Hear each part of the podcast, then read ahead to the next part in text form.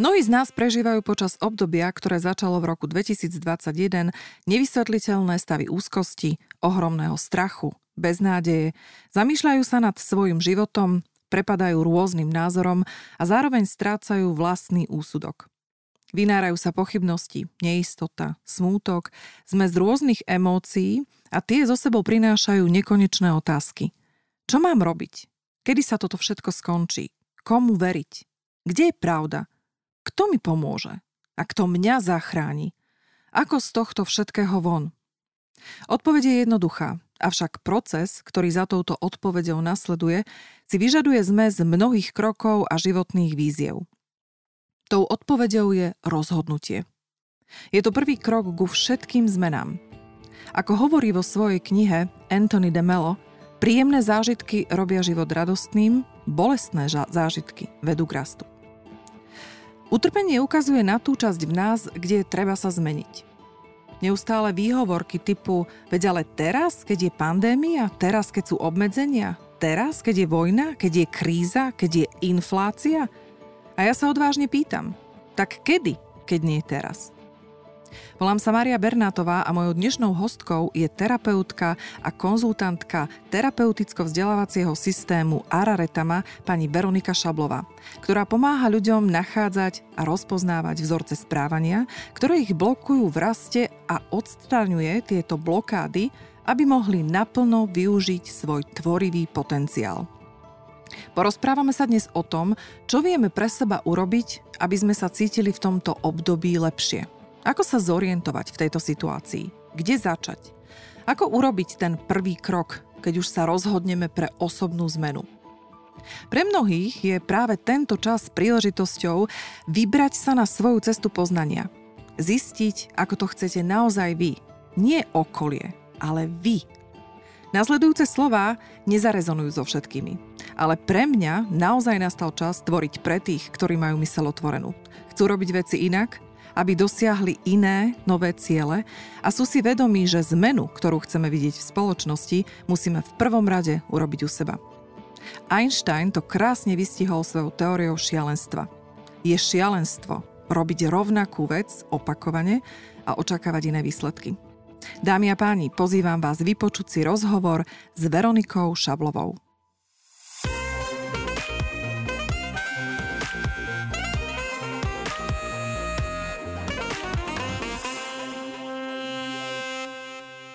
Veronika, ahoj, vitaj.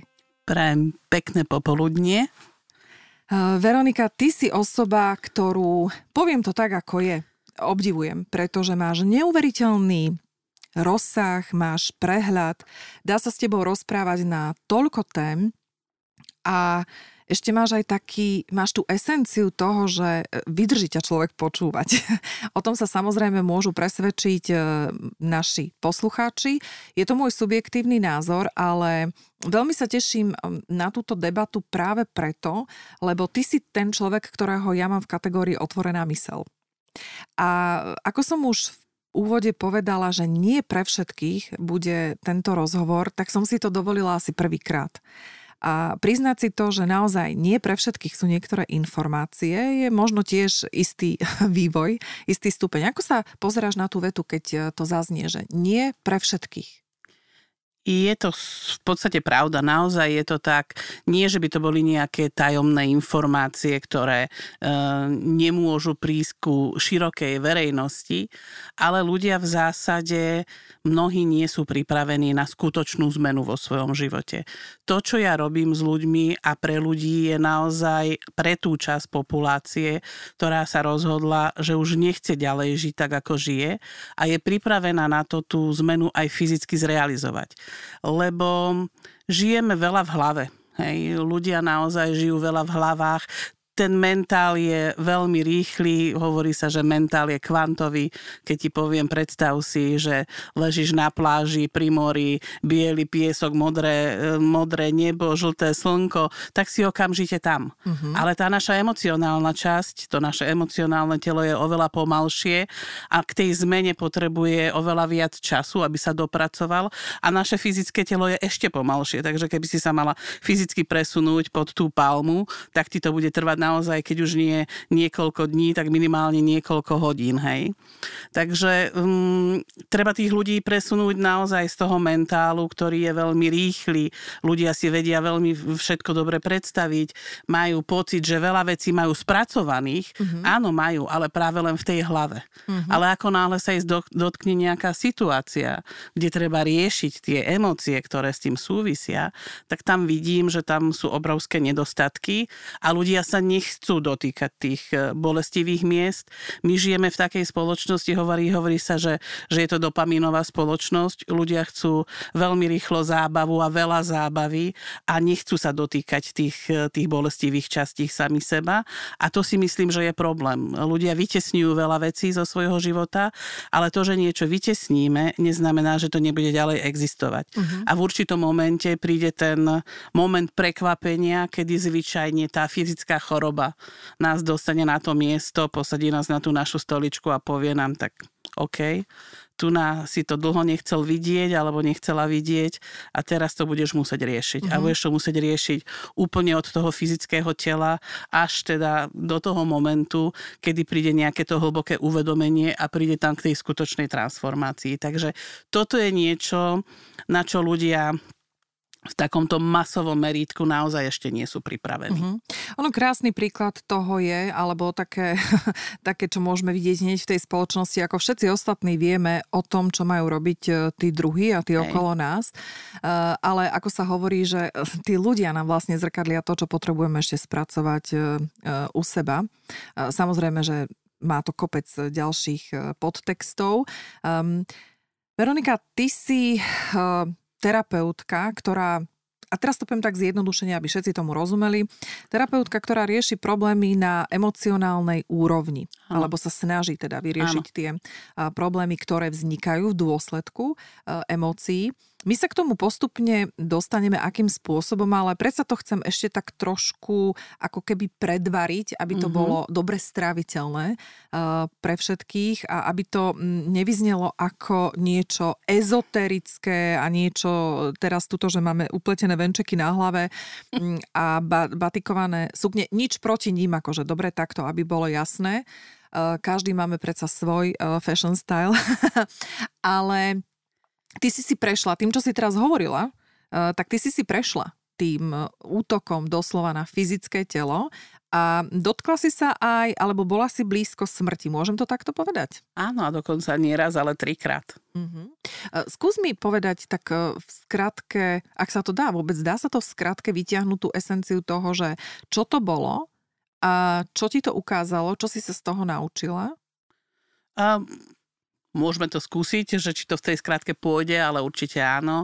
Ja som bola, ako terapeut pracujem 30 rokov v podstate, ale tie prvé roky som sa veľmi venovala fyzickému telu. Ja som bola bývalý aktívny športovec, ktorý po úraze kolena musel prestať s aktívnym športom, ale chcela som ostať pri tej fyzickej aktivite pri športovcoch a to sa mi aj podarilo. Urobila som si nejaké tie licencie, začala som s masážami, to som si ale uvedomila, že to je pre mňa málo, len tam niekoho namastiť mydlom a trocha ho vyhladkať. Tak som sa dala na štúdium rôznych tých východných orientálnej diagnostiky diagnostiky tých východných techník, ako je akupresúra, siujok, bovenová technika, reflexológie a podobné veci. A jedného pekného dňa sa stalo to, že som skončila skutočne z večera do rána v nemocnici na smrteľnej posteli, kde podľa výsledkov testov som mala výsledky nezlučiteľné so životom. Lekári na mňa pozerali ako na prírodný úkaz. Malo to súvis s krvou. A to bolo také prvé prebudenie pre mňa, kde som si uvedomila, že starať sa o fyzické telo je veľmi dôležité, ale je to veľmi málo. My nie sme len fyzické telo, hej. Uh-huh. My sme oveľa komplexnejšie bytosti, ako si ľudia niekedy mm, sú ochotní pripustiť. A to je ten primárny problém, prečo aj toľko nešťastných ľudí máme okolo seba, prečo je taký obrovský náraz tých psychických diagnóz, pretože pokiaľ nepripustíme, že sme viac ako súbor kostí, klbov, úponov, šliach, svalov, ale že sme niečo oveľa viac, tak nebudeme vedieť tie problémy riešiť, pretože nemôžete riešiť psychický problém na fyzickej úrovni Uh-huh. To sa míňa nejakému Jasne. efektu, hej. Takže ľudia musia byť ochotní pripustiť, že skutočne okrem toho fyzického tela tu máme, hovorí sa tomu jemnohmotné tela, Niek- niektoré tie výrazy sú také troška kostrbaté a sú prevzaté, povedzme, za angličtiny, kde tomu sa hovorí subtle bodies. Takže poviem to aj ja, že, že teda je to súbor jemnohmotných tiel, takého toho energetického pola, ktoré si so sebou všade nesieme, nevieme pred ním utiecť. A to je to aj, čo vlastne spúšťa tie rôzne emócie e, v styku s inými ľuďmi, hej? lebo tu na je nejaké informačné pole, ktoré nesie so sebou informácie, ako náhle sa stretnem s niekým iným, tie informačné polia sa prepoja, automaticky čítam um, informácie o tom druhom človeku, aj keď si to neuvedomujem a to spôsobuje tú emóciu, je mi sympatický, nie mi sympatický, niečo ma irituje, neviem to popísať. Čiže my sme naozaj súbor vibrácií a frekvencií chodiaci po tejto planete. Veronika, vieš čo, budem ti do tohto skákať, lebo, nám, lebo také veci potrebujem, e, krásne veci, hej, takže budem ti do toho skákať, ja viem, Jasne. že ty si budeš držať myšlienku. Toto je úžasné, čo si povedala a teraz si zober, že koľko ľudí na toto počúva. To je presne ten moment, kedy som hovorila, že ľudia sa chytajú, keď to počujú v takomto prevedení, tak sa chytajú za hlavu a hovoria si, márnosť šedivá, to čo je? Však keď je raz niekto debil, tak je debil ma naštvenie. A ja, keď ja budem tu na okruhy energetické túto vnímať. E, čo to je, e, čo, čo ľudí, ľuďom bráni e, v tomto veku, nazvi, nazvime to, stále prijať to, že naozaj je tu ešte niečo viac. No podľa mňa e, bránim v tom to, že tu nie sú schopní vnímať, hej. Uh-huh. Sú to sú to veci, ktoré nie sú fyzicky uchopiteľné. Ľudia nekultivujú tie svoje um, schopnosti, ktoré má v sebe každý jeden z nás, ale ako náhle niečo nepoužívame, tak to má um, tendenciu degradovať nejakým spôsobom. A o tých svaloch to chápu. Hej. Keby som 20 rokov, keby si sedela v tejto stoličke, kde si teraz a nepohla sa, tak je veľmi komplikované po 20 rokoch stať a kráčať. Keď mm-hmm. nebudeš tie svaly používať, tak jednoducho atrofujú a tá kostra nebude mať byť čím nesená. Ale to, že nekultivujeme našu, povedzme, intuíciu, schopnosť cítiť sa do toho druhého, že nedokážeme vedome čítať informácie, s ktorými ten človek e, prichádza, to je len to, že nás to nikto neučil. Hej? Krásny v našom, uh-huh. našom vzdelávacom systéme sa nejakým spôsobom nekultivujú tie schopnosti právej mozgovej hemisféry. Hej? Stále sme fokusovaní na, tú, na to racionálne, na to logické, akékoľvek testy inteligenčné sú stále založené len na tej ľavomozgovej e, hemisfére a stále je to o trojuholníkoch, kockách a tak ďalej, hej. Ale inteligencia je oveľa širší pojem. Sú ľudia, ktorí majú fantastickú priestorovú predstavivosť napríklad, hej. To je tiež nejakým spôsobom stupeň nejakej inteligencie. Sú ľudia, ktorí dokážu vnímať e, jemné vibrácie z toho druhého človeka, dokážu sa vcítiť do neho, dokážu cítiť jeho emóciu, dokážu cítiť jeho bolesť. Hej. Ja som mala roky problém povedať, čo som. Až teraz v poslednej dobe sa začína o tom veľa hovoriť a, a Angličania tomu dali nálepku empat. Hej. Je to človek, ktorý dokáže naozaj vstupovať. To, čo robia šamani. Vstupujú do choroby, mm-hmm. vychádzajú z tej choroby a zanechávajú toho človeka v nejakej homeostáze. Hej. A toto je tiež jedna obrovská časť inteligencie ľudskej, ktorú nikto nespomína, nekultivuje sa. Takže my sme teraz na takej hrane, tá spoločnosť je na hrane uh, preklopiť sa z toho, z tej vlády, tej hlavy, tak by som povedala, do vlády toho srdca. Ja viem, že to znie tak možno, že neuchopiteľne a tým, že je to neuchopiteľné, tak je to pre mnohých ľudí neakceptovateľné, lebo stále veľká časť populácie žije v tom, že čo nevidím a nepočujem, to neexistuje. Uh-huh. Ale elektrickú energiu tiež nevidíme, jak v tých drátoch beží, ale to, že doma vypneme vypínač a zasvieti sa nám žiarovka, tak to sú ľudia ochotní prijať. Len ten celý proces, tú cestu uh-huh. nedokážu vnímať. Hej. Uh-huh. A toto isté, my sme jeden elektromagnetický obvod. Hej. Eh, je dokázané a sú na to rôzne prístroje, ktoré sa dnes v medicíne využívajú a využívajú tú schopnosť toho tela, že sme vodiví, hej, že tam tá elektrická časť je a že sme aj magnetickí, že dokážeme pritiahnuť do toho života tie životné situácie, ktoré odzrkadľujú to, čo von vyžarujeme. Takže je to na každom jednotlivcovi, tak ako si ty spomínala. Je málo ľudí ešte stále, ktorí sú otvorení a ktorí majú otvorenú tú mysel a sú ochotní a schopní pripustiť, že je niečo, nazvime to medzi nebom a zemou uh-huh. a že to, že to nevidím, neznamená, že to neexistuje. Uh-huh. Vieš čo, um, mi napadlo uh, teraz tieto posledné dni, že bavila som sa s veľa ľuďmi, ktorí sa naozaj venujú či už vede, spiritualite, vyjednávaniu. Naozaj som mala taký pestrý jedálniček hostí. A zaujímala ma stále jedna otázka. E, podľa nich, koľko percent obyvateľstva celosvetovo sa venuje e, seba rozvoju ako takému? Pretože mm-hmm. sa mhm. hovorí o nejakých 10 až 20 percentách e, vedomých ľudí.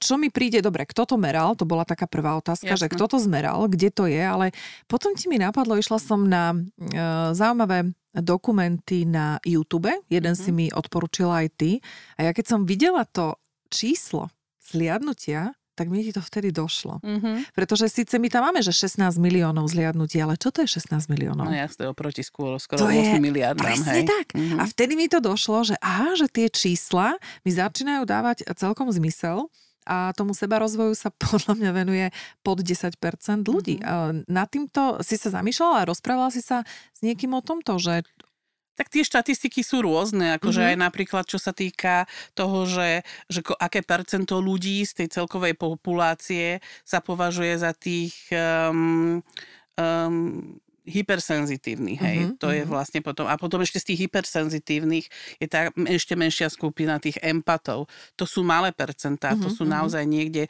od 5 do 10 z celkovej tej populácie. Čiže rozumiem tomu, že nie každý prichádza s tou výbavou vnímať akékoľvek vibrácie okolo seba, ale ty si spomínala Alberta Einsteina, ja mám rada Nikola Teslu, mm-hmm. pretože mne všetky tieto veci, ktoré pre seba som urobila v živote, kde som vlastne sa snažila spoznať lepšie samú seba a keď mi to fungovalo ponúknuť ďalej ľuďom, tak všetky sú o vibráciách a frekvenciách a Nikola Tesla sám povedal, že kto chce pochopiť život a vesmír, mal by začať premýšľať v intenciách frekvencií a vibrácií, lebo inak to nejde, hej. Mm-hmm to, že my niečo vnímame ako niečo nehybné, tuhé, hej, niečo s nejakou uh, nemenou formou, tak keby sa to rozdelilo na drobné, tak je tam množstvo kmitajúcich e, atómov, ktoré stále vykonávajú nejaký pohyb a medzi ktorými sú prázdne miesta. Čiže aj to, čo vnímame tými očami ako niečo, čo nemení formu, tak je plné pohybu a života. Hej. Uh-huh, uh-huh. A to nehovorím potom o, o, o veciach, ako sú rastliny, zvieratá, už samotní ľudia. Hej. To je uh-huh. množstvo kvitajúcich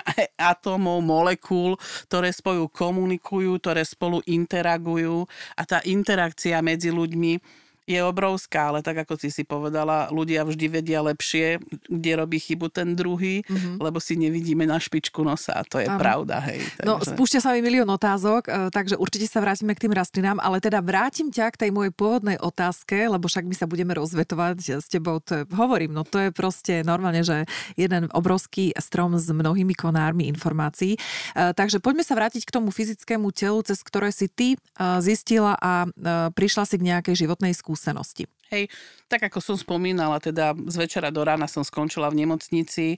Um, strávila som tam tri dlhé mesiace pre mňa v tom čase, ale tým, že som mala o, veľmi veľa času, a človek už po nejakých prvý týždeň si ešte oddychne a vyspí sa, ale už potom nevie ani spať, tak to je naozaj uh, veľa času na premýšľanie. Tak som sa dostala do toho štádia, že fakt sa mi tam otvorili tie veci, ako vnímať tie, ten energetický svet. Uh-huh. Čiže nielen ten fyzický, lebo tak ako som spomenula, naozaj starať sa o fyzické telo je dôležité, ale je to veľmi málo a začala som pracovať práve sama so sebou tam na tom, aby som sa odtiaľ dostala čo najskôr pretože um, tá klasická alopatická medicína mi nevedela priniesť uh, odpovede ani na otázku, prečo mm-hmm. sa to stalo človeku, ktorý mal 29, nemal žiadne zdravotné problémy, predtým to telo nevykazovalo. 29 sa ti to prvýkrát stalo? Um, nevykazovalo žiadne známky toho, že by tam bol nejaký problém a zrazu z večera do rána, skutočne behom 24 hodín je na smrteľnej posteli, tak som si tam kládla veľa otázok, otvárali sa mi um, nové oblasti tej existencie a teraz som začala vnímať veľmi výrazne ten energetický svet a vlastne aj tak som začala pracovať tam sama so sebou, kde už po dvoch mesiacoch, keď už aj pani, ktorá bola v kóme, umrela, tak som si povedala, že tak akože stačilo, že uh-huh. už ma to tu nebaví, že sa tu stále strieda niekto vedľa mňa a ja tu stále trčím. Tak som začala pracovať na tom, aby teda, ja som mala problém s trombocitmi, aby tie trombocity začali narastať, aby, ma, aby som bola schopná odísť domov, aj sa mi tom behom dvoch týždňov potom podarilo že ma prepustili teda domov na revers s nejakým počtom, ktorý už nebol až tak veľmi život ohrozujúci. Uh-huh.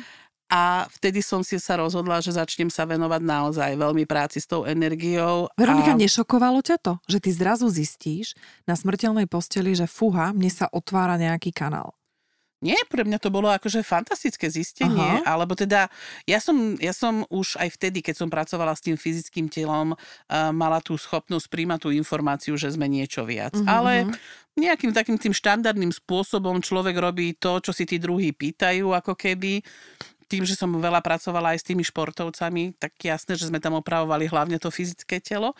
Takže nebolo to pre mňa šokujúce, že sa môže niečo takéto stať. Bolo to pre mňa šokujúce len v tom zmysle, že to môžem zažiť. Lebo ľudia no to si to niekedy, hej, áno, že, ľudia že si niekedy myslia, že Ježiš Maria, tak ako tá bola niekde úplne mimo, keď takto ochorela uh-huh. a vnímajú chorobu ako ako nejaký trest, hej, ale pre mňa tá choroba bola vlastne upozornením na mnohé omily, ktoré ľudia v živote robia. Poprvé uh-huh. je to o tom, že nič by sme v živote nemali glorifikovať, hej ja som bola v tom štádiu, že som sa spoliehala na to fyzické telo, lebo naozaj od malička som špartovala aktívne, myslela som si, že to telo je ten základ a zrazu som zistila, že nie, lebo uh-huh. človek o môže o to telo keď si vezmeme, že ako veľa sa ľudia starajú o fyzické telo, snažia sa cvičiť, umyť ho, um, umyť zuby, učesať sa a tak ďalej, ale teraz keď si to tak vezmeme, to telo je prvé, ktoré nám ukazuje každý rok, že starne.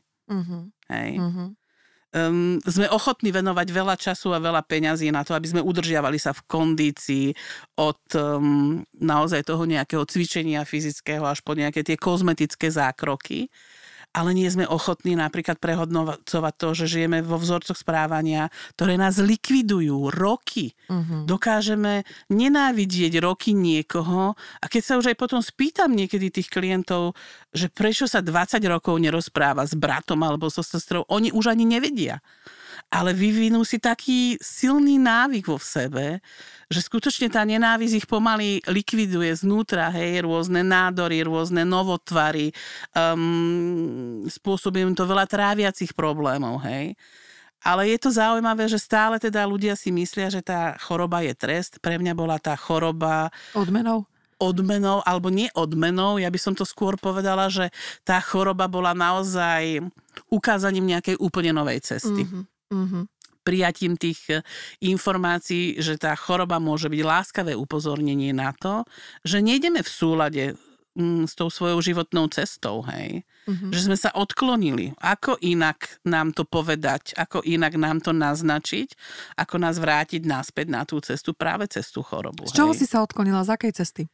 No práve asi to, že som sa veľa fokusovala na ten svoj fyzický svet, vtedy som pracovala pre veľkú americkú spoločnosť, veľmi dobre som zarábala, venovala som sa teda vo voľnom čase práve tej práci s tým ľudským telom, ale asi toho fyzického bolo priveľa. Ja som mm-hmm. narodená v môj dátum narodenia je zložený z veľa osmičiek osmič, osmička je z numerologického hľadiska o rovnováhe, je to aj o sile, aj, aj o rovnováhe. A ja som bola naozaj vyosená v tom zmysle, že som sa veľa venovala tým fyzickým, materiálnym záležitostiam a málo som kultivovala to svoje, mm-hmm. tú, tú svoju duchovnú podstatu, lebo nie len môj názor alebo môj pocit, ale aj názor mnohých múdrych ľudí, oveľa múdrejších ako ja je, že sme duchovné bytosti, ktoré sa naučili, prac- pri, prišli sem, aby sa naučili pracovať s hmotou. Uh-huh, nie je to uh-huh. naopak, my nie sme hmotné bytosti, ktoré teraz potrebujeme naháňať niekde v sebe to duchovno. Hej. Krásno, vet, túto vetu zapisujeme. Takže Takže bolo to o tom, bola som, bola som mimo svojho stredu a potrebovala som sa viac dotknúť tý, tej svojej esenciálnej podstaty, nie tej fyzickej. A toto bol ten nádherný spôsob, ako mi to ukázať, pretože za tie tri mesiace tých rôznych chemických koktejlov, čo som v tej nemocnici užila, sa moje telo zmenilo veľmi výrazným spôsobom a keď ma vypustili po troch mesiacoch zvonka, kde môj najväčší fyzický výkon bolo zaviazať si šnúrky na topánkach a po každej šnúrke oddychovať 10 minút, tak e, bolo vlastne to, že ja som musela začať hľadať cestu ako z toho vonu. Mm-hmm. Uvedomovala som si už vtedy, že to telo budem dávať dokopy asi veľmi dlho, ale čo bude veľmi podstatné a čo musím okamžite urýchlene nájsť je, že sa musím začať tešiť na to žiť ďalej ten svoj život. Mm-hmm. Hej. Mhm. A toto si ľudia neuvedomujú, že ono to nefunguje tak, že keď sa zvon, zmení ten vonkajší svet, tak ja sa budem cítiť lepšie. Tá dynamika je úplne naopak. Ja sa musím začať cítiť lepšie, aby ten svet mi naozaj začal prinášať viacej dobrých vecí. Takže tam sa odštartovala moja dráha hľadania cesty pre samú seba, ako v tomto zničenom tele nájsť tú kvalitu toho, že sa budem naďalej tešiť na to, um, žiť každý deň ten svoj život, že, že sa nedám do tej mm, pózy obete, ktorá teraz trpí a vy všetci musíte okolo mňa sa zmeniť, aby ja som sa cítila dobre. Takže to, bol, to bola obrovská, obrovská zmena v mojom živote naozaj. Uh-huh, uh-huh. A... No a ty si hovorila o tom, že dobre, tebe sa to stalo trikrát, takže uh-huh. jedna skúsenosť ti nestačila? Čo si nepochopila, keď prišla druhá? Mm, ono to možno, že nie je o tom, že niečo človek nepochopí, ale tie skúšky prichádzajú vo vrstvách, mm-hmm. hej. A, a naozaj tie emócie nás valcujú, hej. A ja tiež som obyčajný smrteľník, hej, že nie som žiadna nadbytosť, ktorá takisto zažíva každodenne rôzne životné výzvy, len možno, že už po tých všetkých skúsenostiach som sa dostala do štádia, že nevnímam tie veci ako dobre alebo zle, ale vnímam ich ako skúsenosť, hej akúkoľvek všetky tie skúsenosti ma formovali. Čiže ono to nie je o tom, že niečo nemusíme pochopiť. Mm-hmm. Ale ten život príde s ďalšou skúškou a teraz je na nás, ako sa k tej skúške, ktorú vtedy v tom momente máme, postavíme, akým spôsobom na ňu zareagujeme a to spustí určitú lavinu, teda udalostí, ktoré sa vezú ďalej. Niekedy sa stalo to druhý a tretí krát, to bolo v priebehu veľmi krátkeho času. A bola som v tom, e, v tom momente, som v živote riešila rôzne veci, menila som firmu, e, začínala som s podnikaním, dostala som sa do štádia, mama dostala porážku, čiže nám ostala ležiaca doma, takže sme sa museli postarať o ňu, o ňu. Akože hm, to nebola jednoduchá záležitosť, kombinovať to práve s tým podnikaním, čiže veľa stresu, veľa takých náročných víziev tam bolo, No a tak tým pádom to telo na to zareagovalo, hej, že nedokázala som to v tom reálnom čase spracovať tak, ako by som mala, ale to, že som nezomrela, bol práve ten dôkaz toho, že tomu človeku to klikne v tom systéme, že pochopí, že teda OK, tak tuto je ďalší prechod do ďalšej úrovne a keď to pochopíš a spracuješ to, tak tá nemoc je naozaj zase len ako skúsenosť, hej. Mm-hmm. Čiže keby som to nebola pochopila a bola by som ostala v tom, že Páne Bože, tak toto teraz nezvládnem, tak by som mala možnosť opustiť túto, túto dimenziu, túto planetu a odísť niekde a pokračovať ďalej vo svojej existencii. Mm-hmm. Ale tým, že tam tie veci zapadnú a človek pochopí, aká výzva tam bola a príjme ju, tak má šancu sa dostať z čohokoľvek. Takže nie nadarmo sa hovorí, že neexistuje nevyliečiteľná choroba, ale existujú nevyliečiteľne chorí ľudia. Hej? Uh-huh, uh-huh. Takže zase to bolo o tom, OK, tak teraz sa ukáž. Máš to tak spracované, ako si myslíš, lebo to je to, čo podľa mňa, kde ľudia robia chybu. Myslia si, že keď sa niektorých emócií prestanú dotýkať, alebo nejakých tých, takých tých traumatických zážitkov, že ich skutočne odsunú nabok, že ich majú vyriešené ale oni ich nemajú vyriešené, oni ich len odsunú nabok. Hej. Takže vždy príde nejaká tá skúsenosť zvonka, ktorá nás preverí, že či to, čo si myslíme, že máme vyriešené, či je skutočne tak. Mm-hmm. A potom máme tú, tú možnosť ukázať sa a prejaviť, akým spôsobom cez tú novú výzvu a cez tú novú skúšku prejdeme. Takže ja to vnímam tak, že sú to len naozaj výzvy, skúšky, preverenia toho, či to, čo si o sebe myslíme um, v tej svojej nafúkanosti niekedy, uh-huh. či, či to je naozaj tak. Takže... No sú to posuny, ako ty si povedala, že do tých uh, iných úrovní, tak ako som aj v úvode uh, hovorila od uh, Anthony de Mello, uh, ktorý rozprával naozaj o tom utrpení a cez to utrpenie vlastne dochádza k tomu osobnému rozvoju a samozrejme k uvedomeniu, pretože niekto trpí a presne nadáva na všetkých ostatných, ako mu je zle. No vlastne veď tomu sa venoval celý ten uh, úvod uh, tohto rozhovoru, ktorý sme hovorili.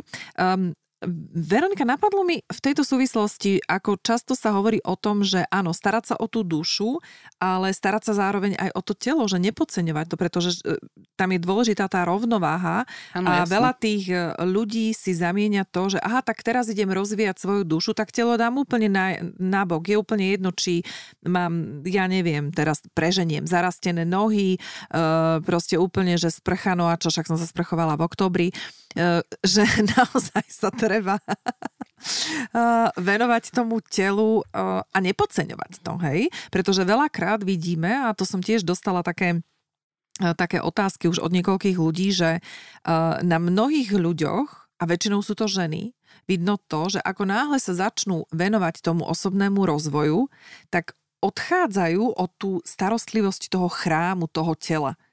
Akým spôsobom toto ty vnímaš, tú rovnováhu, ty ako osmička? Teraz myslím ako osmička, že častá osmička.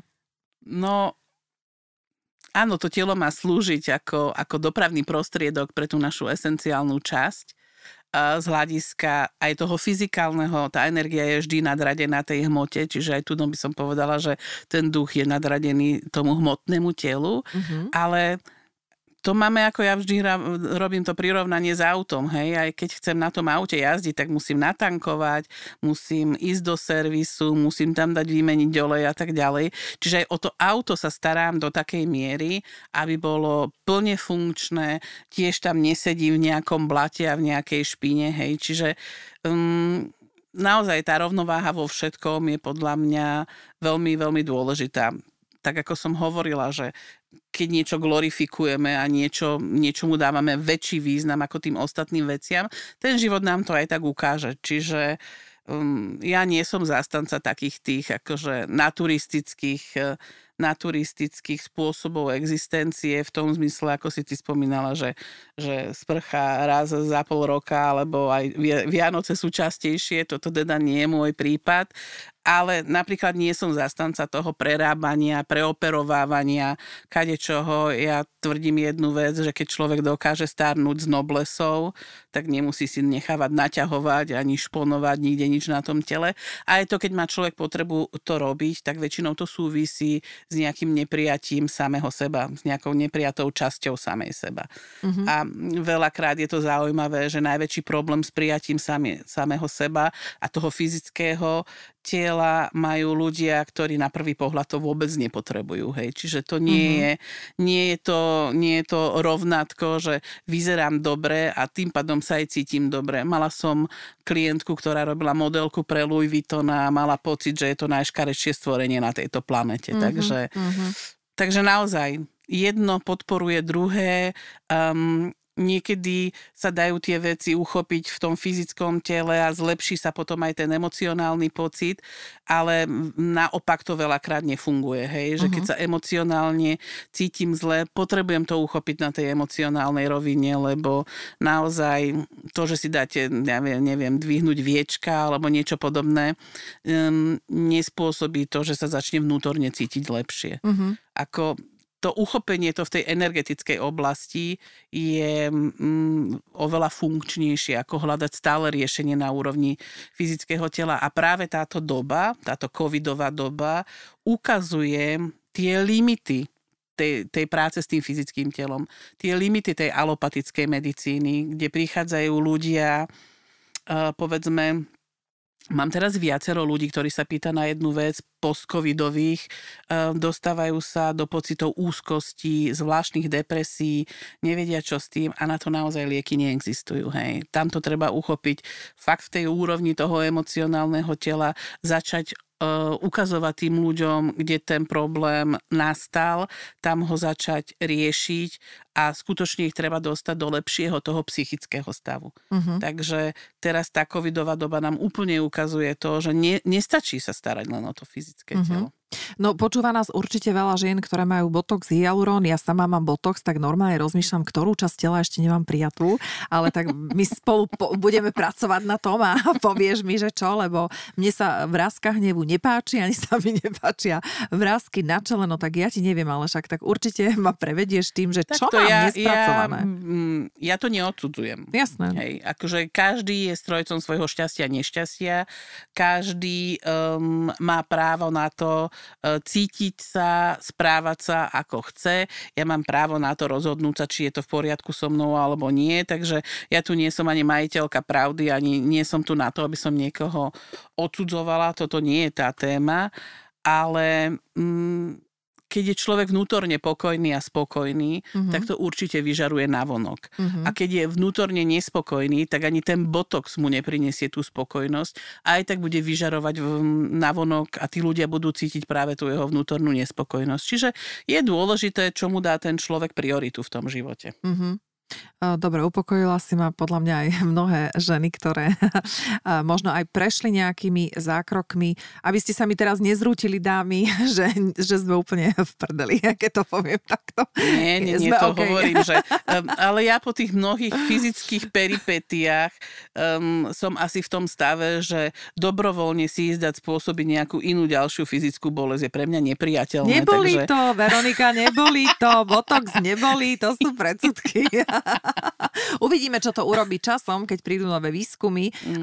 Keď mi začne rásť hrb, ešte v tomto živote, tak dám ti vedieť. no, Veronika, poďme mi k tej krásnej, zaujímavej pre mňa téme.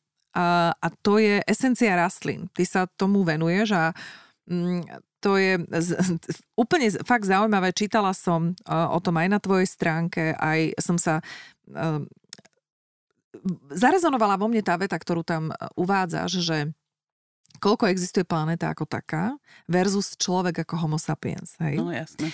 Že my sme sa veľakrát prehúpli na to, že veď my vieme, veď my sme nadvláda tu nad prírodou a nad všetkým. A uh, ja mám hlbokú myšlienku a takú spomienku na film na Netflixe o Černobyle, kde v závere ten pán rozpráva krásne, že pozrite sa na tie zničené paneláky, na tú zničenú prírodu, kde už ľudia nie sú a ukázali záber, ako tam opäť začínajú rásť stromy, zaznamenali tam líšky a zvery, divokú zver. A uh, tým odkazom bolo to, aká je tá príroda silná, že dokáže aj cez tieto všetky eh, zbranie, ktoré vymysleli ľudia, tá príroda sa dokáže povzviechať. My tu nebudeme, ale tá príroda tu bude Určite stále. áno, áno, máš pravdu 100%. Planeta to určite prežije. Čokoľvek, čo sa bude tu nadiať. Či to prežijeme my na tej planete, to už nie je také isté, ale tá planeta určite to prežije. A je fakt pravda, keď sa objaví akákoľvek choroba alebo nejaký problém na planete, tak zároveň sa nájde na, v tej prírode aj to riešenie. Hej. Mm-hmm. Takže um, v tomto naozaj my máme ako ľudia, ako, ako druh um, uh, živočišný na tejto planete jednu obrovskú nevýhodu v tom, že máme v sebe obrovskú dávku arogancie. Hej. Uh-huh. Arogancie myslím, vo všeobecnosti alebo k niečomu konkrétnemu? Myslím si, že vo všeobecnosti. To už len z pozície toho, že niekto nás stavia ako, ako korunu toho tvorstva, hej, mm. stavia nás na, na nejaký ten piedestal toho, tej, tej hierarchie vývojovej, ale uh, tak ako si spomenula, my sme tu v porovnaní s tou s tým zvyškom prírody, napríklad s tou rastlinou, uh, rastlinou časťou. Uh, my sme nič, my sme úplne ani nie v škôlke, možno, že ešte len v jasličkách, hej. Keď si to tak vezmeme za posledných 35 tisíc rokov sa um, vôbec nejakým spôsobom nezmenil ľudský mozog, hej kdežto tá, tá príroda stále nachádza nejaké nové výtvory. Tá príroda skutočne mutuje oveľa rýchlejšie a prispôsobuje sa tým daným, e, tej danej situácii na tej planete oveľa rýchlejšie. E, vedomie tých rastlín je tu 100, 100 milióny rokov, hej, takže tie rastliny... Tu ťa zastavím. Vedomie rastlín. Mm-hmm. Poďme sa k tomuto dostať, aby, mm-hmm. lebo to zarezonovalo určite s mnohými, ktorí majú tú mysel otvorenú. Ako môže mať rastlina vedomie? Tak dneska už uh, veci, robilo sa veľa výskumov, hej. Dneska um, tie výskumy prebiehajú v rôznych častiach sveta a zistilo sa, že rastliny majú naozaj vedomie, že to neznamená, že keď to nerozpráva a nežmurká to na nás, tak to necíti a nevníma. Zistilo sa, že um, stromy a rastliny majú uh, rovnako ako človek svoj neurálny a svoj imunitný systém, ale majú ho oveľa funkčnejší a oveľa le, lepšie prepojený ako, ako my, lebo človek má neurálny a imunitný systém ako dva rôzne systémy. Tie rastliny to majú prepojené. Rastliny vnímajú ten svet okolo seba holisticky, čiže tá informácia, akákoľvek akákoľvek zmena sa udeje na tom, na tom mieste, kde tie rastliny rastú, alebo na tej planete, tak tie rastliny to vnímajú okamžite a dávajú signál uh, celej tej svojej entite um, oveľa rýchlejšie, ako to robia ľudia. Hej? majú fantastický napríklad stromy koreňový systém, ktorý funguje ako komunikačný systém. Hej. Takže tie rastliny sú oveľa inteligentnejšie, ako sú ľudia ochotní vôbec pripustiť, ale mm, myslím si, že mm, príde čas, alebo už ten čas prichádza, kedy ľudia budú musieť prehodnotiť to svoje správanie a budú musieť prehodnotiť aj to svoje vnímanie, pretože milióny dolárov, bilióny dolárov, ktoré sa vyhodili teraz pri skúmaní um, transhumanizmu, hej. To je ten smer, ktorý sa snaží vytvoriť umelú inteligenciu na základe nejakého perfektného uh, typu zostrojeného človeka, prišli na to, že je stále nedokonalý a stále um, sa dostávajú do štádia pri programovaní tej umelej inteligencie, že v určitom momente tá umelá inteligencia sa zvrhne a začne povedzme súperiť medzi sebou a tak ďalej. A teraz prichádzajú na to, sú tam sú výskumy v Spojených štátoch, ktoré sa venujú umelej inteligencii, že asi ako etalón sa vezme práve vedomie rastlín. Mm-hmm. Pretože vedomie rastlín nemá v sebe žiadne ego, nemá v sebe žiadnu súťaživosť. Keď si to tak vezmete, keď rastú niekde nejaké stromy, neobmedzujú nejakým spôsobom to svoje okolie, hej. Tak ako je to napríklad u zvierat. Keď sa premnoží nejaké zviera, tak má tendenciu zlikvidovať ten mm-hmm. priestor, v ktorom existuje, hej. Ale rastliny to nerobia, takže, takže tie, máme sa od tých rastlín čo učiť. Tie milióny, miliardy rokov toho, ako tu stoja a zbierajú tie informácie z okolia a umožnili im vytvoriť systém, ktorý je absolútne prúžný na dané momentálne podmienky, ktoré sa tu nachádzajú. Mm-hmm. Preto tie rastliny sú schopné náraz aj na, na mieste, ktoré bolo zničené radiáciou. Hej? Mm-hmm. Pretože dokážu tak metamorfovať v tom určitom momente, že vytvoria... Mm, to svoje telo tak, aby dokázalo prežiť v akýchkoľvek podmienkach. Ľudia to zatiaľ nedokážu. To je neuveriteľné. E, tunak môžeme použiť toho tvojho Elona Maska presne, že no. ako len predsa môžu stiahovať rastliny informácie, no tými vibráciami a tými frekvenciami, nie? Áno, jasné, to, to vibračné to pole. Fakt, akože veď, je tu ďalší vedec, volá sa Rupert Sheldrake, ktorý sa roky venuje mm, sledovaniu a teda mm, venuje sa teórii morfogenetických polí, ktorý vytvoril teóriu, ktorá sa, ktorá sa ukázala ako funkčná, že každý jeden živočišný rastlinný druh má vytvorenú neviditeľnú sieť, do ktorej sa posielajú informácie, mm-hmm. ktorú krmíme každý jeden z nás. Preto napríklad v tej ľudskej ríši sa deje to, že v určitom momente na opačných koncoch tohto sveta dvaja ľudia vymyslia ten istý vynález. Mm-hmm. To je presne to, že ja hovorím ľuďom, keď niekto príde s nejakým dobrým nápadom, že aby ho rýchlo zrealizovali, lebo len keď ho pošú do toho morfogenetického pola, tak sa stane, že niekto to stiahne a bude rýchlejší v tej realizácii. Čiže, čiže naozaj tie rastliny, zvieratá, ľudia komunikujú veľa cez to vibračné pole, akurát tým, že nie je viditeľné, lebo nemá takú hustú hmotu, aby ste sa ho vedeli dotknúť, tak nie sú ochotní prijať, že by to mm-hmm. tak mohlo byť. No lebo nemajú vytvorenú podľa mňa, vieš, tú elektrickú sieť a tie káble, aby mm-hmm. to mhm. ľudia videli. Hej, a aby tie to vypínače tam nie sú. vypínače, aby to pochopili. Uh, ty si mala osobnú skúsenosť um, navštíviť amazonský prales a stretnúť sa, dobre to hovorím amazonský to je atlantický dažďový Atlant, par, Pardon, prales, atlantický. Hej. atlantický. Hej. A priamo sa stretnúť s, s pani, ktorá sa so šamánkou, so Sandrou Epstein, ktorá sa venuje týmto esenciám. Veronika, vysvetli mi, ako, ako vôbec prišiel niekto na to, že takéto vedomie tie rastliny majú a že sa dá vyťahnuť esencia, ktorá môže pomôcť ľuďom. Ja si myslím, že všetky veľké vynálezy na tejto planete nevznikli rozumovým premyšľaním, hej. Mm-hmm. Že všetky tie veľké, obrovské vynálezy, tí veci hovoria, že im prišla inšpirácia v sne, alebo zrazu prišiel nejaký flash a zrazu niečo urobili inak ako dovtedy.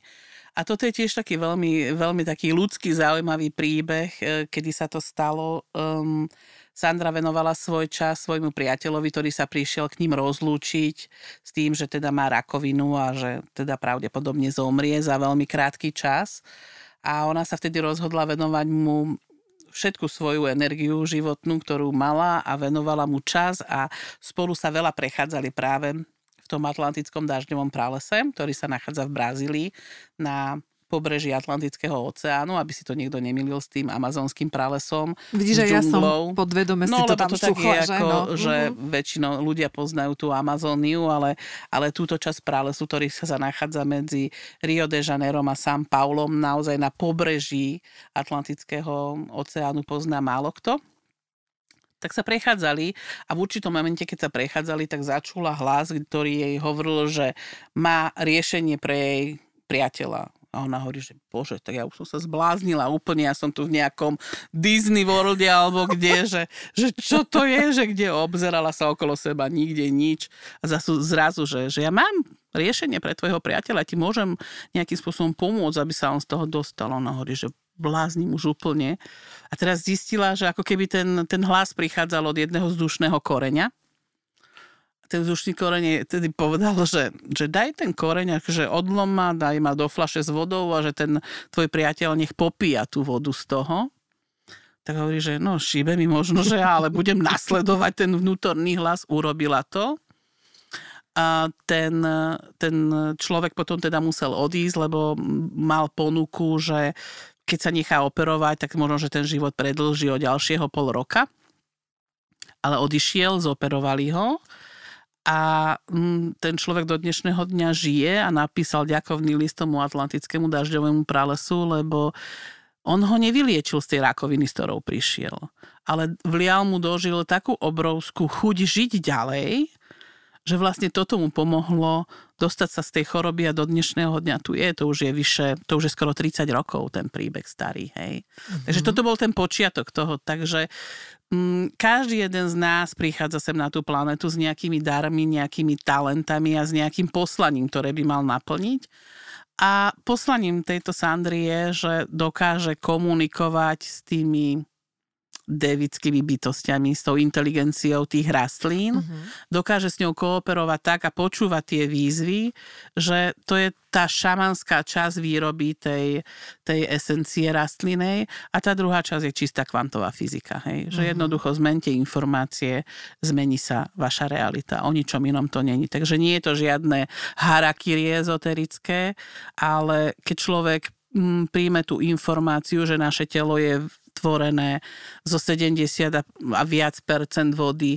Voda je mm, programovateľný nosič, čo už je dneska známe, už výskumy rôznych vedcov, ako bol Masaru Emoto a veľa ruských vedcov sa venuje inteligencii vody, ktorá udržiava pamäť, dokáže udržiavať informácie. Tak keď človek príjme tu tento fakt, tak zistí, že naozaj čokoľvek vložíme do svojho tela ako informáciu, a to je jedno, či je to mantra, afirmácia, esencia, zvuk, tak dokáže zmeniť to, to naše prostredie. Hej? Mm-hmm. Takže...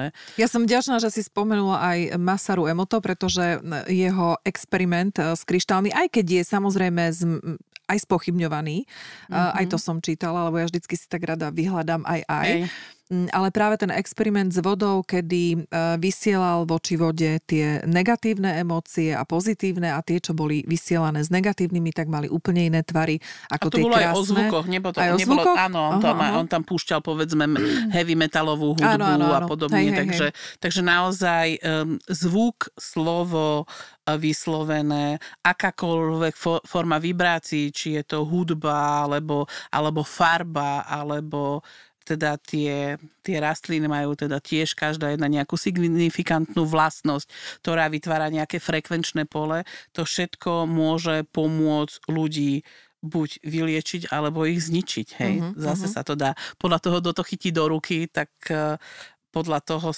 toho vytvorí buď niečo produktívne alebo niečo deštruktívne. No. Uh-huh. Možno, aby to pochopili tak zrozumiteľnejšie naši poslucháči, tak e, odporúčam film na YouTube si nájdete Co my jen víme. Tam je samozrejme spomenutý aj tento experiment. Milí poslucháči, počúvate rozhovor s Veronikou Šablovou. Roz, rozprávame sa o možnostiach, ako riešiť problémy, ktoré vznikajú na emocionálnej úrovni. Ak máte záujem stretávať sa s mojimi hostiami naživo, položiť im otázky, diskutovať s nimi aj z dohlbky v danej téme alebo odprezentovať seba a získať tak nové kontakty, pracovné či životné príležitosti, pozývam vás pridať sa do exkluzívneho privátneho klubu Livslow, ktorý je určený pre ľudí, ktorí chcú napredovať a rásť v spoločnosti tých najlepších. Inak aj Veronika Šablová bola svojho času mojou hostkou a ešte s ňou určite prichystáme zaujímavý online live talk. E, samozrejme o všetkom sa dozviete.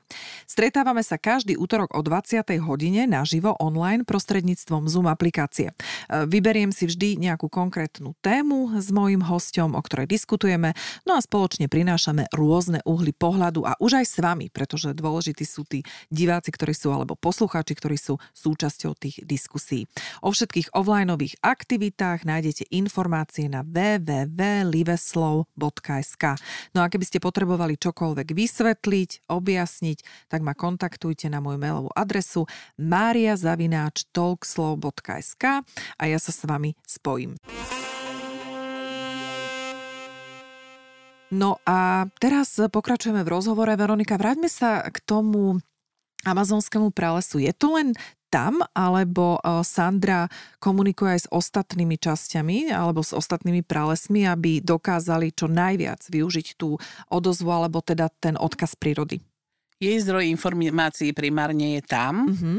Uh, veľakrát padne tá otázka, že prečo by majú nejaké rastliny z atlantického dažďového pralesa v Brazílii pomôcť, či my tu nemáme dostatočne veľa byliniek na Slovensku, ktoré sú funkčné, tak uh, táto otázka padá skoro vždy. To vysvetlenie eh, je o tom, že tam nejde o tú tam nejde o tie jednotlivé rastliny, ale ide o tú, o tú komunikáciu medzi tými rastlinami, o tú komunitu, ktoré tam dokázali tie rastliny vytvoriť.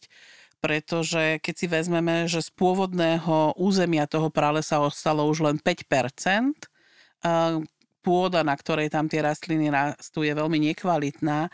Napriek tomu dokázala tá komunita vytvoriť najväčšiu biodiverzitu na tejto planete, alebo jednu z najväčších biodiverzít. Čiže tie rastliny 100 tisíce milióny rokov dozadu dokázali pochopiť, že keď sa spoja a začnú medzi sebou kooperovať, dokážu prežiť a nielen, že dokážu prežiť, ale dokážu vykreovať aj niečo nové. Mm-hmm. Hej? A toto je podľa mňa tá téma, ktorá je veľmi dôležitá práve v dnešných dňoch, pretože my ako spoločnosť sa nachádzame na konci jednej civilizácie a začiatku druhej civilizácie. Končia sa rôzne veľké cykly tejto planéty a vôbec aj tejto galaxie. Aké daj nejaký ten cyklus? Ty si hovorila o tom Áno, vodnárovi. Je tam, je tam 26 tisíc ročný platonský rok sa uh-huh. končí, ktorý, do, ktorý trvá 26 tisíc rokov a končí sa jeden eón rýb a prechádza sa do eónu vodnára, to je zhruba nejakých 2160 rokov väčšine trvá ten, ten cyklus, čiže my sme naozaj na pokraji cyklov a začiatku nových cyklov a ten nový cyklus má hovoriť o komunite, o spolupráci, o akceptácii odlišnosti. Hej? A toto ten prales už robí. Ten prales dokáže rešpektovať, že na jednom strome nájdete stovky druhov rôznych bromelí, rôznych orchideí. U nás by sme povedali, že no, nejaký parazit rastie na tom strome, mm-hmm. ale nie oni. To má všetko absolútnu logiku.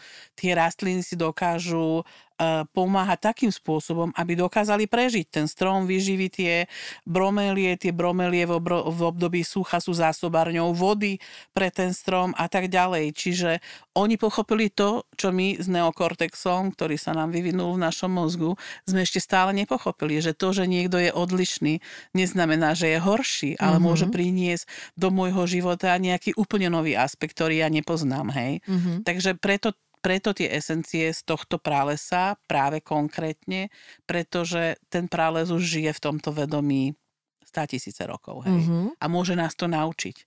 Ako aj my ľudia by sme mohli prijať tú odlišnosť a na základe tej odlišnosti sa dať dokopy a vytvoriť niečo, niečo úplne nové. Hej? Že tá spolupráca, ktorá tam funguje, žiaľ nie je funkčná tu na, na tejto planéte a stretávame sa s tým dennodenne.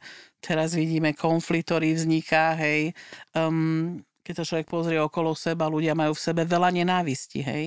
Tvrdia síce, že um, majú právo na to, lebo jedna krajina napadla druhú, to je síce z časti pravda. Vojna nie je dobrá v žiadnom prípade a vo vojne neexistuje nikdy víťaz. Hej. Tam vždy sú obidve strany porazené, aj keď sa to môže tváriť zvonka akokoľvek, ale neuvedomujú si, že oni tou svojou nenávisťou, ktorú teraz vysielajú von, vytvárajú podhubie a prostredie na to, aby sa viacej nenávisti tvorilo. Uh-huh. A to je to morfologické svete, pole. Hej, presne tak, uh-huh, hej. Uh-huh. A, a keď sa ma niekto pýta, že no dobre, že, že a ako teda pomôcť, ja tvrdím jednu vec, to, čo máme pod kontrolou, je to, ako sa cítime a ako vysielame tú informáciu von, akým spôsobom zahlcujeme tých ľudí okolo nás. Ja som povedala, že neviem zabrániť vojnovému konfliktu, ale viem, viem urobiť to, že nebudem v ľuďoch vzbudzovať strach, že viem, že som vždy nápomocná, kdokoľvek ma osloví a že potrebuje pomôcť. Viem, že tú energiu z toho srdca tam viem dať, hej, že, že, som, že, že tá láska tam je, že viem byť láskavá, že, že to robím automaticky a prirodzene a tým mením to svoje okolie. Hej. Keby mm-hmm. toto urobil každý jeden z nás, tam, kde je láska, nemôže byť ne, nenávisť. Hej? Uh-huh, Takže uh-huh. by sme oveľa rýchlejšie ukončovali akékoľvek konflikty, uh-huh. ktoré na tejto planete existujú. Sú tie boli urobené pokusy, kde v určitom momente meditovalo zámier povedzme tisíce ľudí v nejak, na nejakom jednom mieste a tam sa policia naozaj zaznamenala obrovský ústup kriminality v tom čase, keď tí ľudia meditovali. Hej, že tam boli signifikantné poklesy mm-hmm. um, tých kriminálnych činov v tom čase. Takže tvrdím aj ja stále, ľudia začnite od seba, nie je to fráza, je to holý fakt keď opravíte seba, môžeme opraviť tento svet. Akože mm-hmm. bolo by to úžasné žiť v takom svete, kde si ľudia budú pomáhať napriek tomu, či je niekto čierny, biely, e, žltý, akýkoľvek, že by sme sa prestali vyčleňovať a separovať na základe farby pleti, náboženstva, mm-hmm. sexuálnej orientácie a podobných vecí. Každý... Tak ako som áno hovorila na začiatku, že keď chceme tú zmenu vidieť v spoločnosti, tak musíme začať Jasne prvom eh, rade od seba. A áno, to kolektívne vedomie je potvrdené, je vedecky dokázané, pretože preto som to povedala, lebo keď je niečo vedecky dokázané, áno, áno, tak áno. sa to ráta. Aj keď je, je to smutné na jednej strane, je. lebo eh, to, že niekto vedecky niečo dokáže, neznamená, že časom tá informácia nie je prekonaná. Presne hej? Tak. Takže aj ja mám síce rada konfrontáciu s tou vedou, uh-huh. lebo um, lebo dáva to taký väčší potom e, priestor na tú komunikáciu s ľuďmi, mm-hmm. ale naozaj slovo vedecky by nemalo byť, by, by nemalo nahradiť mm, No hlavne povedzme, všetko by nemalo nahradiť, áno, hej, ale lebo, rezonuje to veľmi silno. Ako... Áno, rezonuje, lebo sme, hovorím, fokusovaní veľmi na tú ľavú mozgovú hemisféru, ale ja tvrdím, že mnohí osvietení vedci e, dnešnej doby robia len to, že popisujú slovne to, čo tí mystikovia robili tisíce rokov dozadu, hej, uh-huh. bez mhm. toho, aby mali na to nejaký vedecký rámec. Ľudia jednoducho stratili vieru. Uh-huh. A teraz nehovorím o náboženstvách, ale, ale vieru v to, že tie veci majú význam, že všetko, čo sa nám v tom živote deje, má nejaký význam a môže nás to posunúť. A keďže nemajú v sebe vieru, tak potrebujú tie dôkazy zvonka. Preto to Jasne. vedecké rezonuje tak veľmi silno medzi ľuďmi. Uh-huh. Esencie, o ktorých my rozprávame, si ty priniesla vďaka Sandre Epstein na Slovensko. Mm-hmm. Niekto si môže povedať, že je, Minečko, no akože z Brazílie, z amazonského pralesa esenciu, ako čo? Tak spomenuli sme vlastne Eh, ten eh, film, co my jen vieme práve preto, aby si možno človek viacej uvedomil, ako môže ovplyvniť telo tá informácia, ktorá je vedená tou vodou, keďže, mhm. ako si spomenula, 70% nášho tela je voda. No a poď nám teraz porozprávať o tom, ako je možné, že tej Sandre sa podarí tú esenciu z tej rastliny vyňať a doručiť ju na Slovensko je to taký, je to taký naozaj mysticko-vedecký koncept a to mystické je to, že tá Sandra e, chodí po tej prírode neustále, žije tam svojím spôsobom väčšiu časť toho roka, žije v tej prírode a tá príroda ju vyzve, že hm, tak teraz je čas uh, na túto kvalitu, ktorú potrebujú ľudia v sebe spracovať a naozaj ona, to, že ju výzve znamená, v určitom momente sa premnoží tá rastlina, hej? Uh-huh. Alebo narastie na miestach, kde nemá šancu vôbec narast. Alebo sa stalo, že úplne nový endemit sa objavil niekde, že ani, ani biológovia ho nevedeli uh, pomenovať, lebo zistili, že to bude asi kombinácia, že sa, že sa spárili nejaké dva rôzne druhy, ktoré ešte ani oni nemajú pomenované. Hej. A Sandra Čiže, to vie vycítiť, áno, že toto je áno, ono, hej? Áno, to je tá šamanská časť. To je tá, to je tá, šamanská časť. To je tá uh-huh. mystická časť.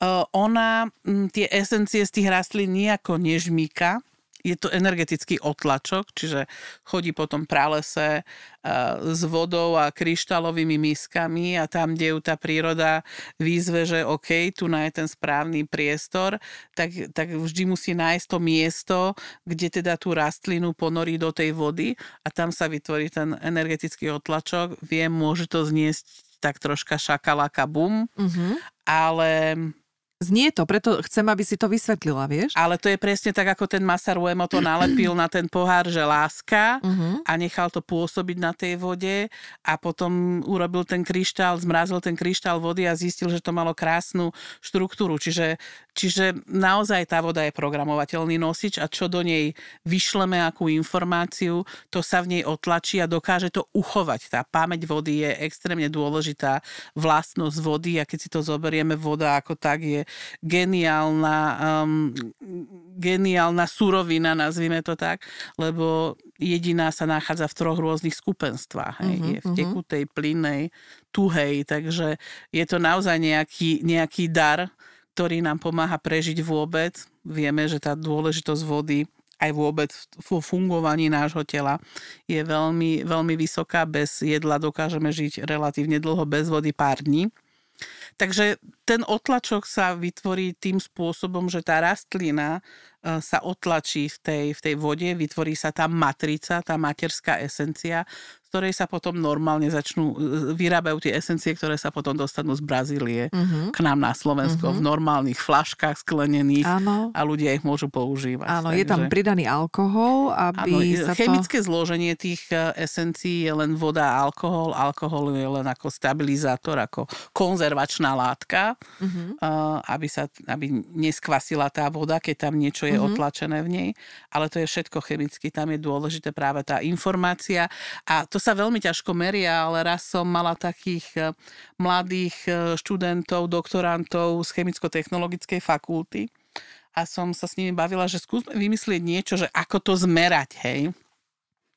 Bolo veľmi ťažké nájsť nejakú metódu, ako to zmerať, čo v tej esencii je, ale podarilo sa s nejakým, nejakým prístrojom, ale nie chemickým, ale fyzikálnym, že to chemické zloženie bolo stále rovnaké, ale zistili sme na tom prístroji fyzikálnom, alebo teda oni a dokáza, donesli mi to ukázať, že mali rôzne tie flašky s rôznymi názvami, chemicky voda, alkohol, ale ten prístroj vytváral taký diagram z bodiek, mm-hmm. hej, a zistili, že každá, každý ten názov, každá tá flaška má tie bodky niekde úplne inde. Čiže mm-hmm. naozaj zistili, že frekvenčne E, je v každej tej jednej flaške nejaká iná vibrácia, aj keď to ďalej nevedeli pomenovať, lebo u nás nie sú peniaze na skúmanie takýchto vecí. Mm-hmm. Čiže Čiže naozaj každá jedna esencia má nejaké iné frekvenčné pole a to frekvenčné pole sa dokáže kopírovať, dokáže pracovať s našou neuroplasticitou mozgu,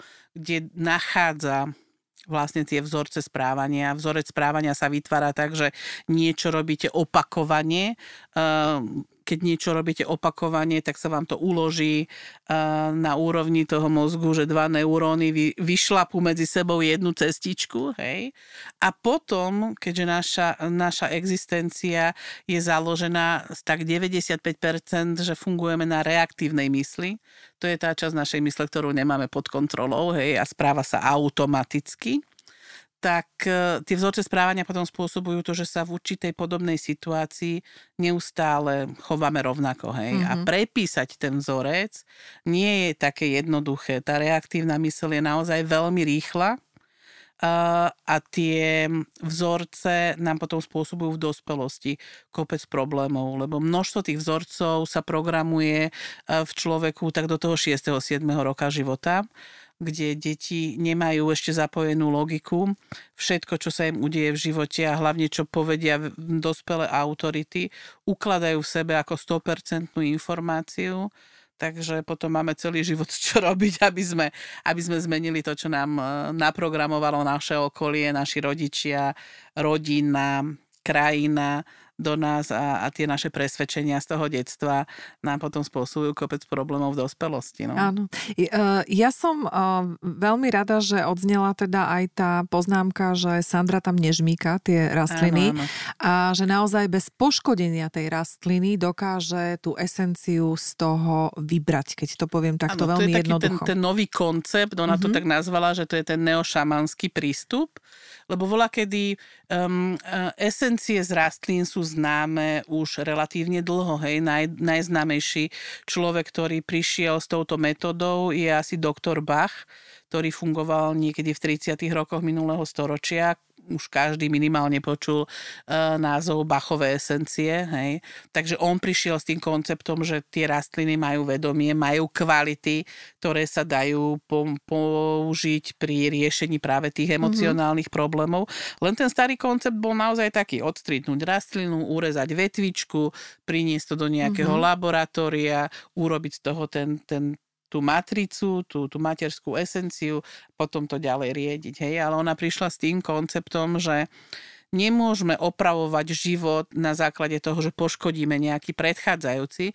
Čiže to je ten neošamanský prístup, že ona sa naozaj musí plaziť po tých kopcoch v tom pralese a nie je to také jednoduché a, a, a stiahuje ten otlačok tej rastliny a nie len tej samotnej rastliny, ale celej tej ekológie, v ktorej sa tá rastlina nachádza. A tento prístup je veľmi špecifický a veľmi zaujímavý v tom, že keď vyrába aj esenciu z tej um, konkrétnej jednej rastliny, ale vyrábajú v priebehu niekoľkých rokov, vždy tam príde k nejakému upgradeu. Hej? Mm-hmm. Tá esencia, ktorá je vyrobená po x rokoch, prichádza už tou energiou, ktorá je v tom danom momente na tej planete. Uh-huh. Takže v tomto je ten koncept veľmi zaujímavý, že nelikviduje nejaký život, aby zachránila nejaký ďalší.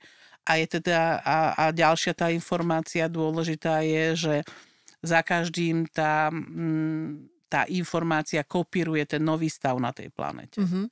Ďalšia dôležitá informácia pre poslucháčov, pretože cieľom tohto podcastu, rozhovoru s tebou je aj to, aby, aby sme to dostali viacej medzi ľudí, lebo to nie je to, že ty teraz dáš na e-shop nejaké tvoje esencie a tu to si vyťukám, tak dám si do košika tri flaštičky. Ono to takto nefunguje. Tam naozaj potrebuje uh, ten klient, keď to tak nazvem, aj ten terapeutický prístup a ten to tvoje know-how k tomu, aby si vedela, ktorú esenciu, na akú tú emocionálnu záťaž alebo ten problém.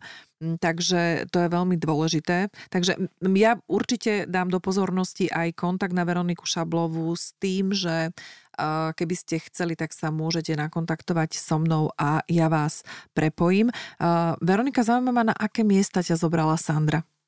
V tom amazonskom pralese? No zobrala ma presne na tie miesta, kde vytvárala už v minulosti tie materské esencie Um, prvýkrát som tam bola v roku 2011 a to sa veľa rozprávalo o roku 2012 a majský kalendár a koniec sveta Prechod a do tak inej ďalej. dimenzie. Hej. Mhm. Takže veľa šialenstva okolo toho. Všetci sa ma pýtali, či mám rýžu nakúpenú a cestoviny a podobné veci. A keď som tam bola v tom 2011 roku, tak keď sme sa prechádzali, tak tam rástla bromelia jedna, z ktorej je vyrobená esencia, ktorá sa volá Celebrasal, čo znamená celebration, oslavu. Je to krásna žltá bromelia, ktorá vyzerá ako, ako plameň ohnivý. A hovorím, že to je typické teraz, že, že, že je, tak, je tak veľa všade. Ona, že nie, že nebol to typický čas na tú rastlinu, ale bol jej plný prales. A hovorím, tak potom tá príroda už oslavuje ten prechod, akože oni to už oslavujú, oslavujú a my trpíme, takže to bolo také zaujímavé. Takže boli to tie miesta, kde vytvárala tie jednotlivé, jednotlivé esencie, ktoré, ktoré tvoria základ celého toho terapeutického systému. Takže ty si videla aj ten systém, ako sa vlastne odobrajú tie esencie. Áno, hej, videla Aha. som v tom čase, keď som tam bola, tak vyrábala práve nejaké asi dve materské esencie, hej. Mhm. A Prehovoril na teba prales nejakým spôsobom. Bolo to zaujímavé, keď sme vstúpili do bo vlastne to, to miesto, kam sme vstúpili, sa volá Farma Kozoroha. Lebo aj to miesto, kde sme sa nachádzali, vlastne bolo na obratníku Kozorožca. Takže tá farma sa volala, že Farma Kozoroha a, a keď sme keď sme prechádzali to miesto, tak to vyzeralo ako také oko, ako fakt nejaký portál prechodový, také zaujímavé to bolo a keď som prekročila to miesto, tak ku mne priletili dva obrovské motýle takými modroperleťovými krídlami, ktoré si sadli pred moje nohy a sklopili krídla. Wow. Takže to bolo také krásne akože privítanie, to mi aj povedala Sandra, že takto ťa vítajú v tomto pralese, že, že, že si vstúpila do ňoho. Um, ten prales je zaujímavý v tom, že vás učí obrovskej pokore a obrovskej pozornosti, pretože naozaj je tam veľa mm, rôznych jedovatých hadov, kde vstúpite na maličkého hada, na babetko, hada, ktoré je oveľa jedovatejšie ako tí dospelí jedinci. Čiže drží vás to v tom, že musíte byť veľmi prítomní a musíte mať pokoru k tej prírode. A to si myslím, že to, to ma život naučil. Pokore ma život určite naučil. Tie skúšky, ktorými som prešla, tak ma naučili obrovskej pokore a trpezlivosti. Takže tam som to vedela zužitkovať v Mhm. tom vstupe do tej prírody. Tá príroda, možno, že na prvý pohľad by sa dalo povedať, že, že to nie je džungla. To nie je Mhm. tak ako naozaj tá Amazónia, kde je hustý porast a, a je tam strašne veľa kadejakých aj zverov nebezpečných. Toto nie. Ja by som to prirovnala, že to vyzerá ako naše, naše miešané lesy, akurát tam rastú úplne iné druhy rastlín. Mhm. Ale nie je to džungla, je to naozaj krásny, pokojný les, kde na vás dýcha z každého miesta nejaká, nejaká rastlina. Tie rastliny sú naozaj nádherné v tom, ako tam dokážu koexistovať na jednom mieste. Boli tam stromy napríklad, kde rástol strom na jednom obrovskom takom balvane, hej, že skutočne to bolo ako nejaké skalné bralo, tak mi trvalo asi pol hodinu, som to obchádzala správa zľava, hovorím, jak tam ty rastieš, ty vlá, že, čo, kde, to, kde to je? A fakt ten strom si našiel takú cestu, že o tie korene tenké obrástli ten kameň a bol ukotvený v tej zemi. A toto bolo pre mňa fascinujúce, že všetko bolo obrastené nejakou prírodou. Ešte aj dráty boli obrastené bromeliami, hej, takže elektrické, že jak to tam na tých elektrických drátoch vôbec dokáže vydržať. Mhm. Takže toto bolo fascinujúce pre mňa, no. Je to krásny zážitok. E, Krásne rozprávanie, Veronika, s tebou. Ideme do záveru a ja ti položím otázku tak, aby sme namotivovali e, ľudí. Čo ti napadne ako prvé, keď ti poviem, podiel sa s nami o múdrosť, ktorú by si chcela zdieľať, ktorá ti možno zmenila pohľad na život, ktorá ti urobila ten aha moment životný. Čo ti napadne? Neviem, že či je to aha moment, e, to bol skôr taký ten postupný prechod, ten proces, tá cesta, ktorú som si zvolila a napadne ma to, že dnes napriek všetkým ťažkostiam, ktoré v tento svet ponúka, e, dokážem žiť veľmi pokojný a veľmi plnohodnotný život. Hej. Nevzdávam sa nádeje na to, že každá situácia má nejaké riešenie každý problém má nejaké riešenie. Ak nemá riešenie, problém neexistuje. Čiže dalo mi to tú kvalitu, že som reálne zmenila samú seba a že zo seba neustále robím lepšiu verziu samej seba. Reálne. Nie len, že si to myslím, ale tým, že ma ten život konfrontuje s tými životnými situáciami, viem, ako reagujem na tie situácie dnes. Je to obrovské oslobodenie. Uh-huh, uh-huh. Veronika, ďakujem ti veľmi pekne a na záver prosím ťa ešte pozví našich poslucháčov, s ktorými to zarezonovalo, e, ktorí si teraz povedia, že fúha, tak túto pani ja chcem navštíviť, chcem sa s ňou porozprávať, chcem, aby mi našla a pomohla nájsť to riešenie emocionálnych problémov, kde ťa nájdu? Nájdu ma v Petržálke na Furdekovej 16. Mm-hmm. Alebo si môžu otvoriť našu stránku araretama.sk kde nájdu všetky informácie od môjho telefónneho čísla cez e-mail, cez miesto, kde sa nachádzame. Zaujímavé možno, že by mohlo byť pozvať ľudí na seminár so Sandrou Epstein, ktorá sa chystá na Slovensko. V maji tohto roku, 28. 29. mája, bude seminár tu v Bratislave. Ešte musíme upres- upresniť, pretože tento podcast sa bude počúvať niekoľko rokov, takže my nahrávame v apríli takže dve, 2022, mm-hmm. tak, to je dôležité, pokračuj. Takže to bude tento rok, o mesiac, 28. 29 mája tu v Bratislave, teda dúfam, že sa dovtedy nesmení nejaká geopolitická situácia, nebudeme nútení to nebudeme nútení to um, nejakým spôsobom zrušiť. Je to veľmi zaujímavý zážitkový seminár, takže ľudia nech nečakajú uh, tóny informácií, pracuje sa tam veľmi veľa s telom a s emóciami, čiže kombinácia, ako vyjadriť cez telo svoje emócie a zbaviť sa ich. Takže každý, kto reálne potrebuje skutočne zmeniť niečo v sebe, ktorý reálne chce tú zmenu aj zažívať vo svojom živote, je vítaný.